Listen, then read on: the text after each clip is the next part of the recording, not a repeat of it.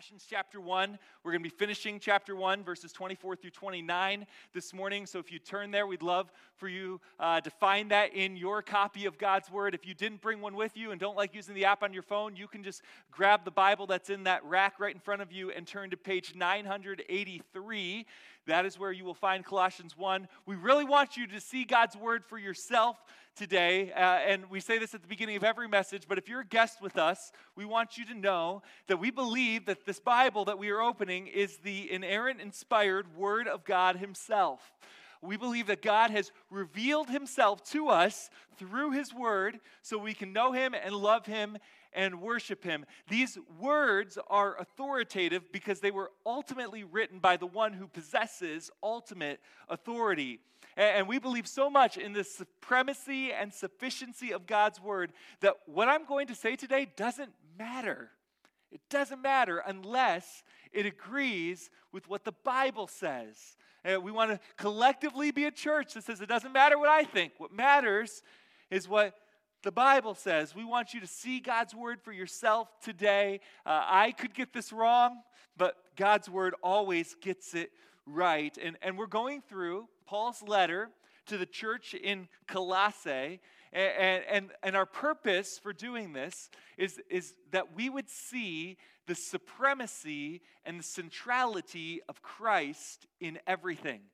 that's what we want to see as we go through this letter the supremacy and the centrality of Christ in everything, because we believe our only hope in the struggle that is this earthly life is having more of Christ.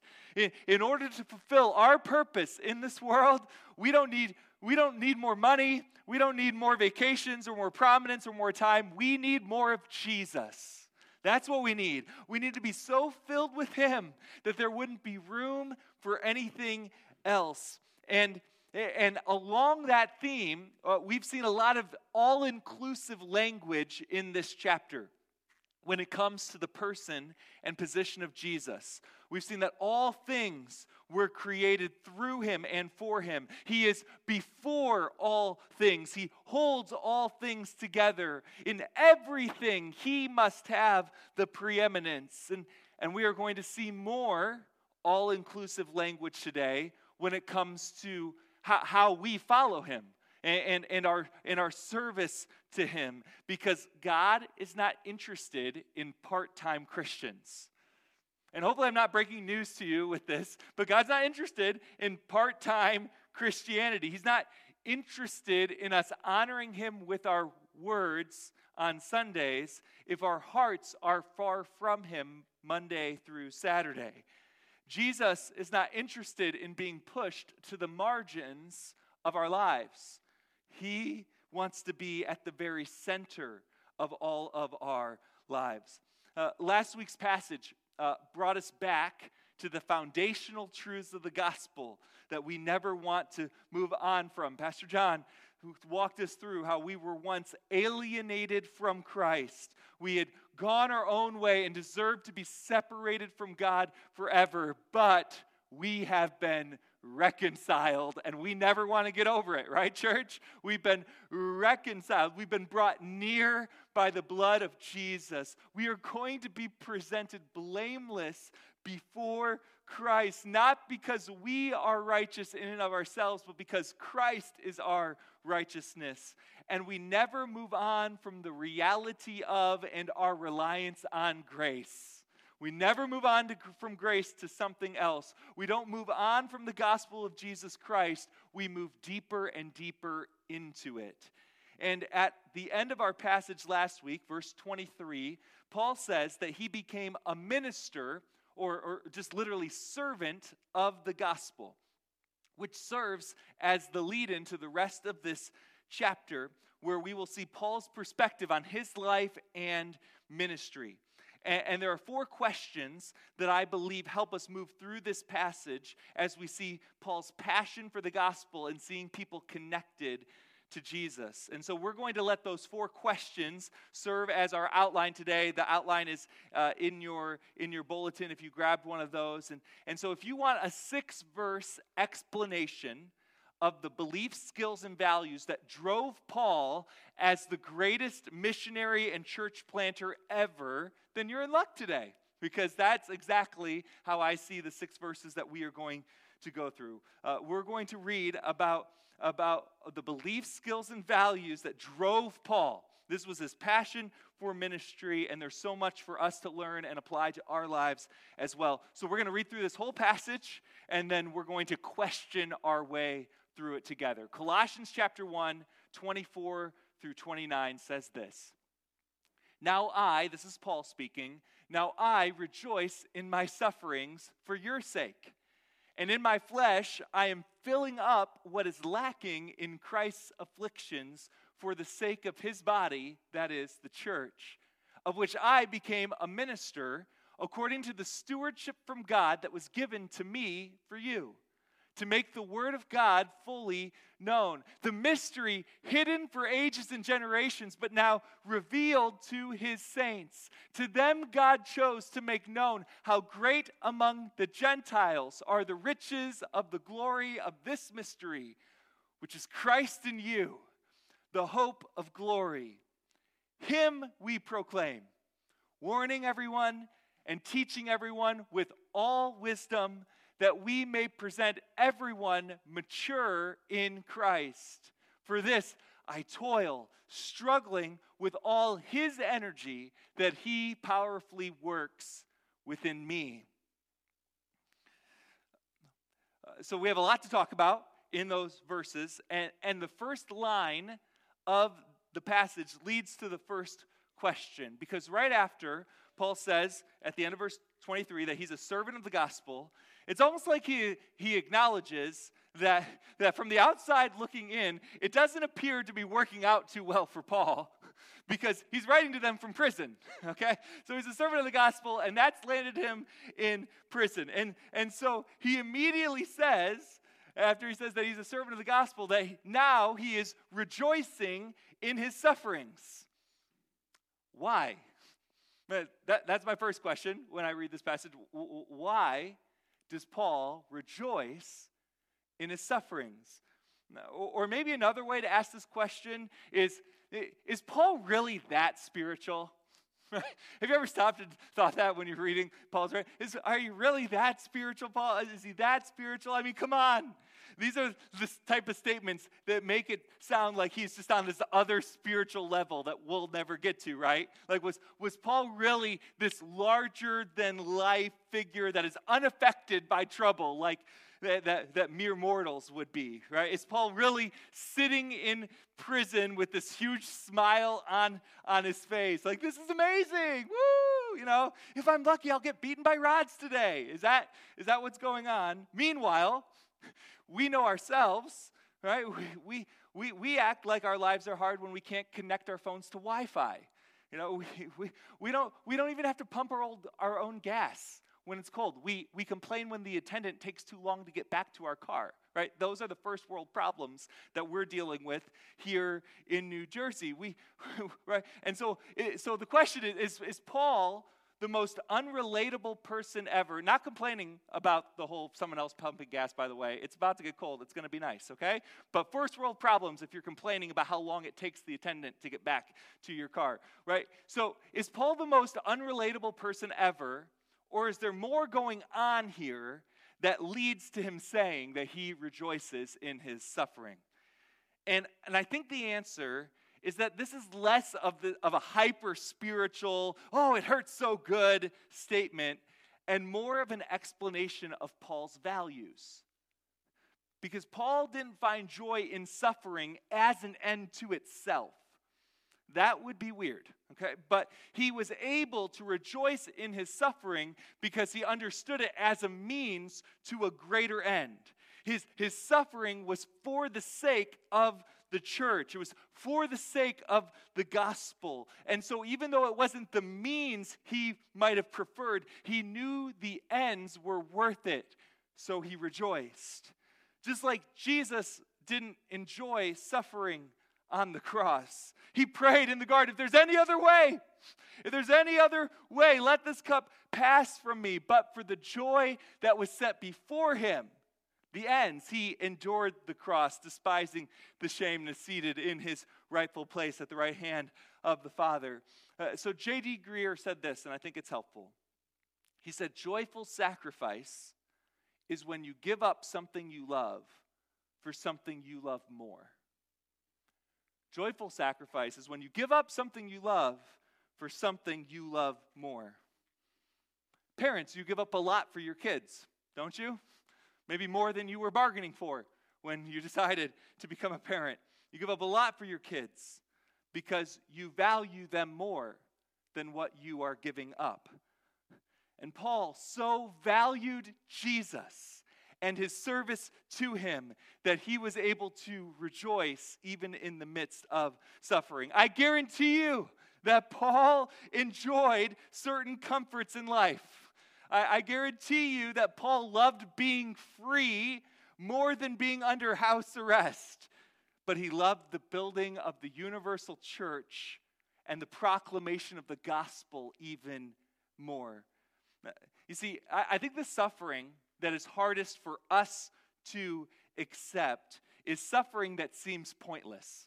Right? That's, that's what we really that's what we really struggle with. Or even worse, suffering that we bring on ourselves because of our own stupidity. Right? That's really hard suffering to get over. Or, or we get frustrated because we tend to make decisions in life with the intention of avoiding suffering, but then it finds us anyway. And we're like, what gives? Like, why is this happening? What ha- why is this happening to me? And so I'm not saying that we should pursue suffering. Uh, that would be weird.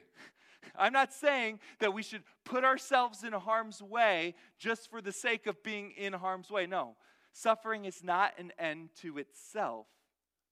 But I am praying that we would so value Jesus and run hard after him that if suffering comes our way in the pursuit of Jesus and the obedience to his calling on our lives, that we would be able to rejoice because we know the ends are worth it.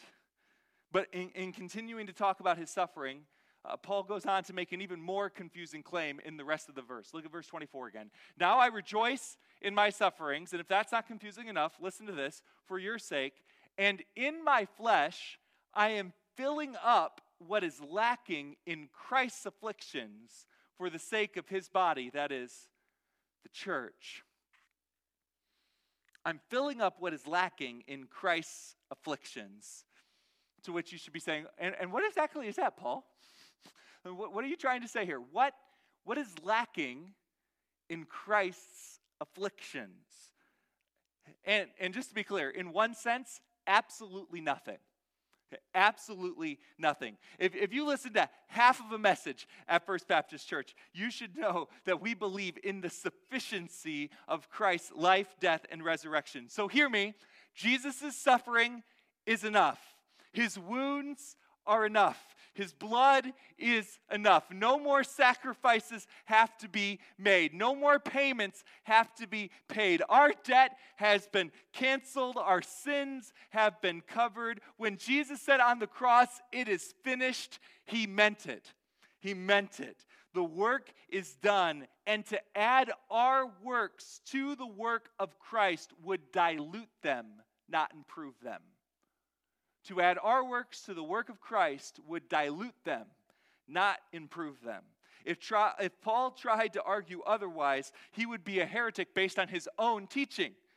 Because if you read any of Paul's letters in the New Testament, it is obvious that he believed in the complete sufficiency of Christ's work of redemption. What he once thought gain, he now counts as loss for the sake of the gospel and knowing Christ. In fact, so much of this letter to the Colossians is written to keep them from adding anything else to the gospel. We're going to see that especially at the end of chapter 2. So that brings me back to this question What does Paul mean when he says that he is filling up what is lacking in Christ's afflictions for the sake of Jesus' body, the church. Uh, and, and, this is probably the most difficult statement in the entire letter to interpret, but, but here's my suggestion, and it's suggested by multiple Bible teachers and commentators as well. The only thing lacking regarding the work of Christ and his afflictions is the world's knowledge of it. The only thing lacking, as it pertains to the work of Christ and his afflictions, is the world's knowledge of it. Uh, Martin Luther famously said, It wouldn't matter if Jesus died a thousand times if no one ever heard about it. The work of redemption is done, but the work of delivering the message of redemption to all nations is ongoing. The good news that Jesus was pierced for our transgressions and crushed for our sins is, is only good news if you hear about it and if you believe it. And so, if Paul had to suffer in order to bridge the gap between the sufficient work of Christ on the cross and the world's knowledge of it, then so be it.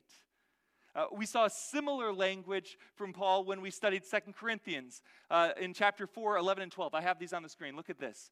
He says, he said to the church at Corinth, For we who live are always being given over to death for Jesus' sake so that the life of Jesus also may be manifested in our mortal flesh. So death is at work in us, but life in you. The, the pain is worth it because the gospel is being proclaimed. If I have to suffer so others will know of the sufficient suffering of Christ on the cross, then I will even rejoice in that suffering. and if anyone ever observed Paul's situation, and all the trouble he constantly found himself in. And they ever said, Hey, Paul, uh, have you ever thought about keeping your beliefs to yourself? Like, Uh, have you ever thought about just not saying what you're not supposed to say? Like, if, if anyone ever tried to say to Paul, Hey, you know, Paul, there's two topics that you don't talk about at holiday dinners politics and religion, right? How many of you have heard that? Two topics. You're not allowed to talk about it. If anyone ever tried to say that to Paul, do you want to know what his response would be? It'd probably be hilarious. You know, like, what are you talking about? Are you out of your mind? Right? That wouldn't fly with Paul. Right? Why? Why wouldn't Paul buy into that, that way of thinking? Verse 25, I think, makes it clear why Paul doesn't see silence as an option. He says, Of which I became a minister according to the stewardship from God that was given to me for you, to make the word of God fully known.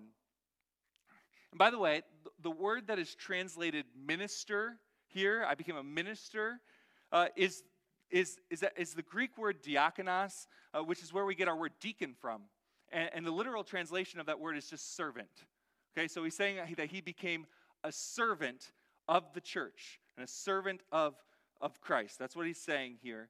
Uh, so, so, yes, Paul had apostolic authority. Yes, the Holy Spirit inspired him to write down God's words, but his positive perspective on the suffering he experiences, at least partly due to his humble understanding of the nature of his position. I'm a servant. I'm a servant of Christ. I'm a servant of His church. And if you want to be used by God and be an unbelievable blessing to people, ask Him to give you a heart of humility that just says, How can I serve? How, how, how, how, can I, how can I serve? Rather than having a heart that says, How can I be served? What's in it for me? What's in it for me? How can I serve? Paul, that's the nature of his position. I, I'm a servant of Christ. I'm a servant of the church. And, and, and the rest of this verse that sort of flows from that, and, and Paul's perspective as a servant has been quite convicting to me this week. Uh, because this verse, and I'll, and I'll, leave it here on the, on the screen uh, so, so you can see it and, and think about it as we talk about this.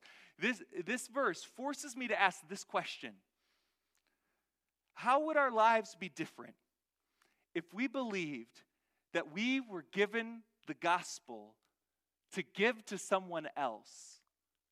And if we don't, we are stealing. How would our lives be different if we really believed that we were given the gospel to give to someone else? And if we don't, we are stealing. And before you accuse me of being dramatic, think, think about this just a silly illustration. Uh, people brought in candy to the office this week uh, to be given to Allie, to be given to the kids at Trunk or Treat. And if I kept that candy for myself when people brought it to me, that's stealing, right? We would all agree. Because it wasn't given to me for me, it was given to me for someone else. I promise I gave it all away. Paul, I'm going to take my kids' candy, but the ones that you donated. Paul says he became a servant according to the stewardship from God to make the word of God fully known that was given to me for you. It was given to me for you. What if we really believe that, church? Like, what if we really believe that about the good news of Jesus. Just believing that one phrase, I think, would just change our entire perspective on the purpose of our lives. That we have been given the best news in the world to share with someone else, and silence is not an option. Good news is meant to be shared. Light is intended to shine. You don't put it under a basket. And so, if you'll forgive a 30 second commercial, uh, this is why we are starting Disciples Making Disciples next Sunday evening. Many of you came to our preview for that last, last Sunday. And the reason we're doing this is because we don't believe that the knowledge of the gospel should stop with us. The good news of Jesus comes to us to go to someone else. Don't let it stop with you. We are called to be disciples who make disciples who make disciples, making the Word of God fully known as a small part of the global mission to reach every tribe, tongue, and nation because of verses 26 and 27. So he says he's making the Word of God fully known, the mystery hidden for ages and generations, but now revealed to his saints. To them, God chose to make known how great among the Gentiles are the riches of the glory of this mystery, which is Christ in you, the hope of glory. So, if you were to ask the question from these verses, what is the mystery that was hidden for ages and generations? Paul doesn't leave us hanging with that question for long. He says, It's Christ in you, the hope of glory. Christ in you. Yes, even you, Gentiles, the hope of glory. And, and let me see if I can put into perspective how amazing this reality is. Uh, because in the Old Testament, uh, we learn that God's earthly presence among his people, the Israelites, was found in this place called the Holy of Holies in the temple. Uh, but as Pastor John talked about last week, there, there was this curtain right? This, this keep out sign that separated God's presence from what was known as the holy place, where only the priests were allowed to go. But that was separated from the inner court, where regular sacrifices were made. But that was separated from the court of women, which was as far as women were usually allowed to go. And that was separated from the court of the Gentiles which, as the name suggests, is as far as you could go if you weren't Jewish. So, to have this picture from the inside out, you have the Holy of Holies. That's where God is.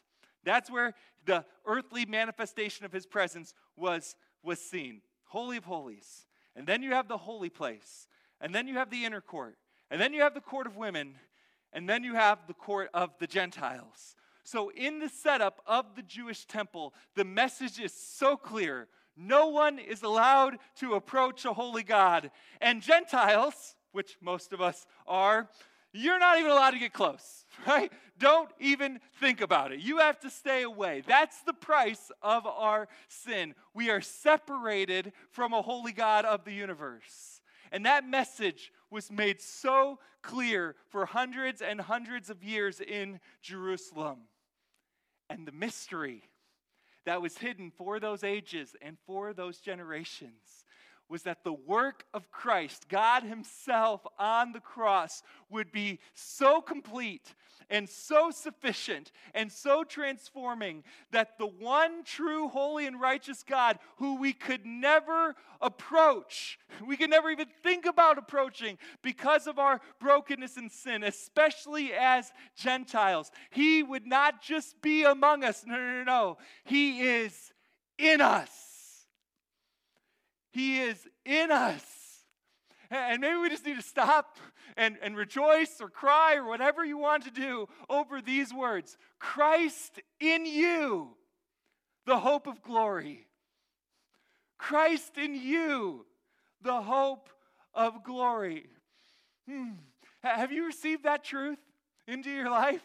Has that changed your identity? Christ in you, the hope of glory. But I've messed up so many times. Christ in you, the hope of glory. But, but you don't know about my past, Pastor Tim. Christ in you, the hope of glory. But I have so little to offer him. Christ in you, the hope of glory.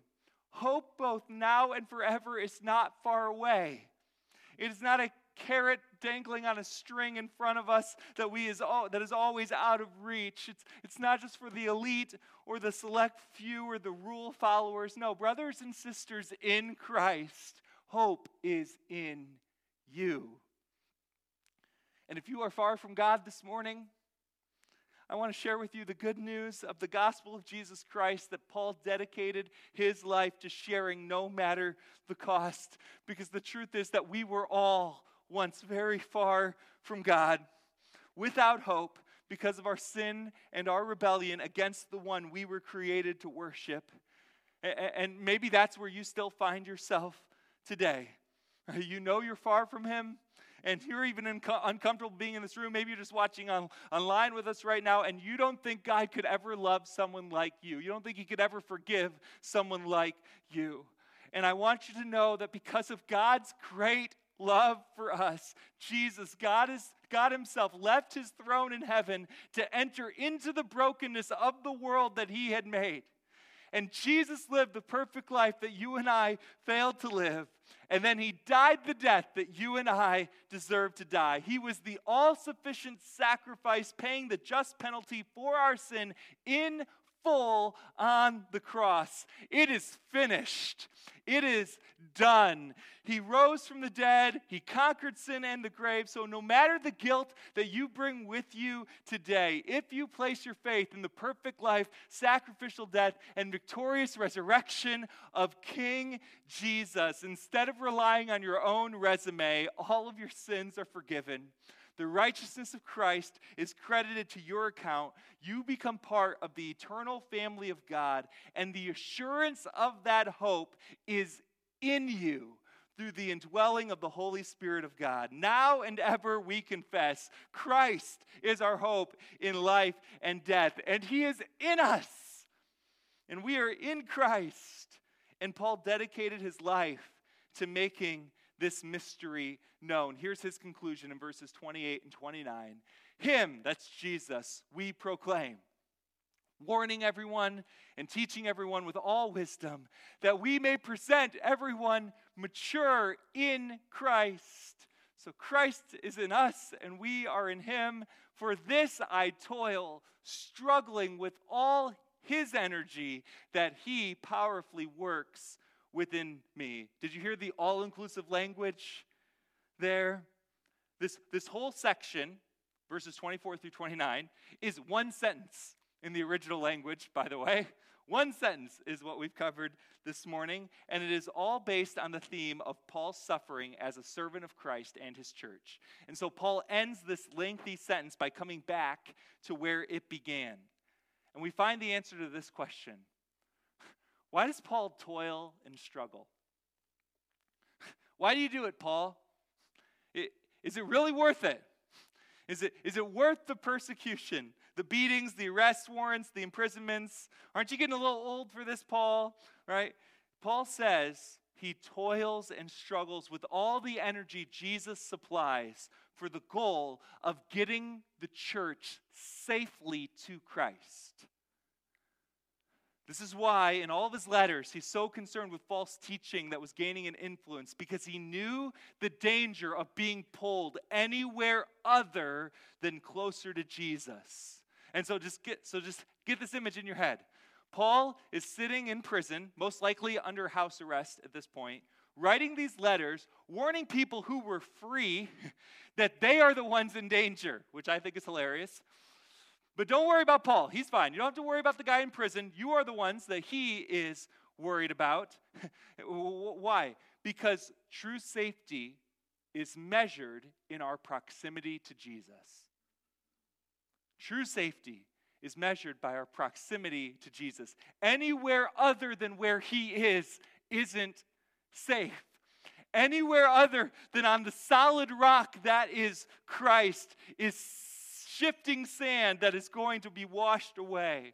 Paul was not interested in people praying a prayer and then going off and blending in with the world and pursuing their own happiness or starting with Christ and then adding a bunch of other worldly philosophies as well or adding Christ to the cherry on top to what they had created with their lives themselves. No, he had one goal all the struggles, all the setbacks, all the exhausting days were a means to the ends of presenting everyone mature in Christ.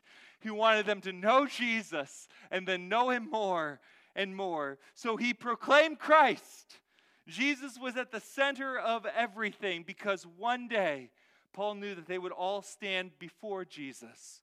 And as Pastor John said last week, the firmness of our faith is measured by our distance to the deliverer, deliverer. So if you ever wonder, why do we proclaim Jesus here?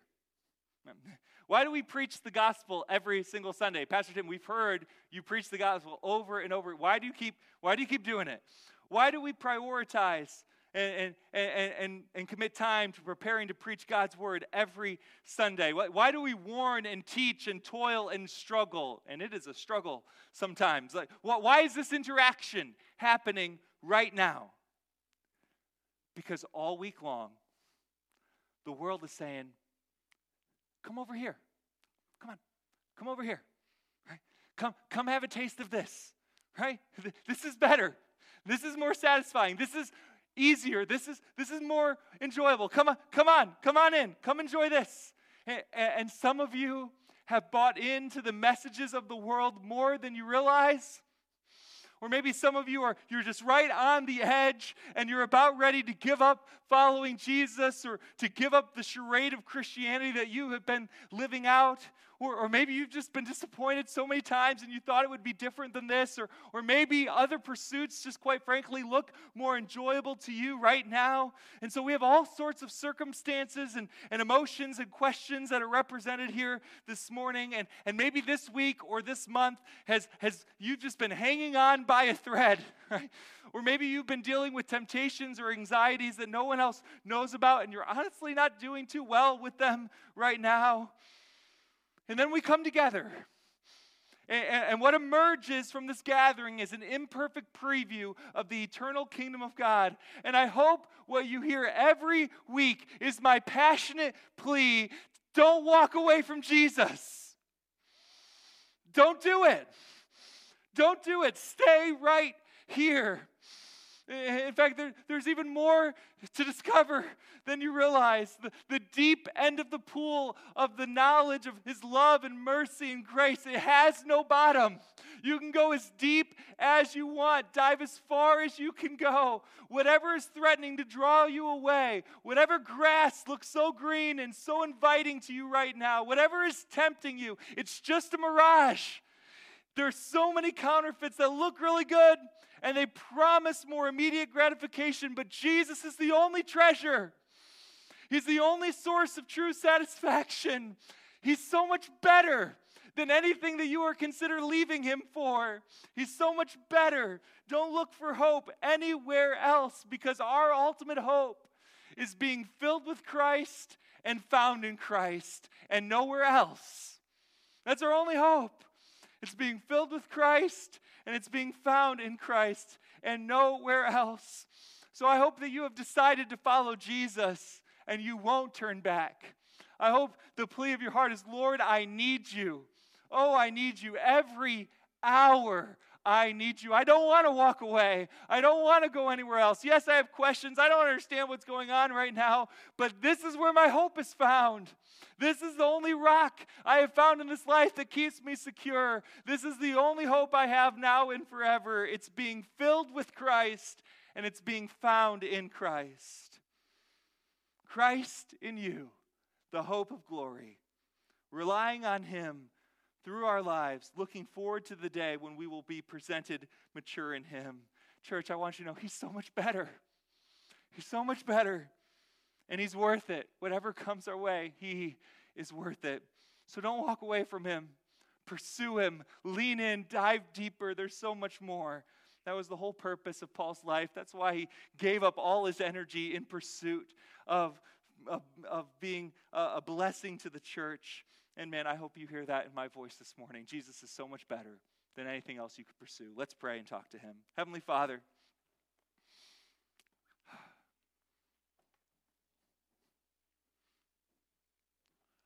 we come before you today. I'm sure in this room there's so much going on. There's so many disappointments. There's so much heartache. There's so many questions. And man, I'm sure in this last week, the world and what it offers has looked really good to somebody. And then they just think, if I just do this instead, it'd be so much easier. And I don't know if it's worth it. And I don't know if I want to do this anymore. Or maybe there's somebody young in a younger stage of life and they're not sure what they believe yet, but they're hearing all these other messages from the world and they're so confused. And uh, God, I just pray that you would open our eyes once again to see you see Jesus and to see his supreme worth and value, that we would, that we would so trust you and so value that we wouldn't want to pursue anything else. I pray that you would give us the faith to believe that you are better than anything else that might threaten to draw us away from you. Because you're the only place where hope is found. You're the only place where satisfaction is found. And I just pray that we would trust and believe that I pray if there's someone that's walked away, that today you would bring them back. I pray if there's someone that's never placed their faith in Jesus, that today would be the day that they find true joy and true satisfaction and true hope in Christ and Christ alone. Lord, we need you. We need you.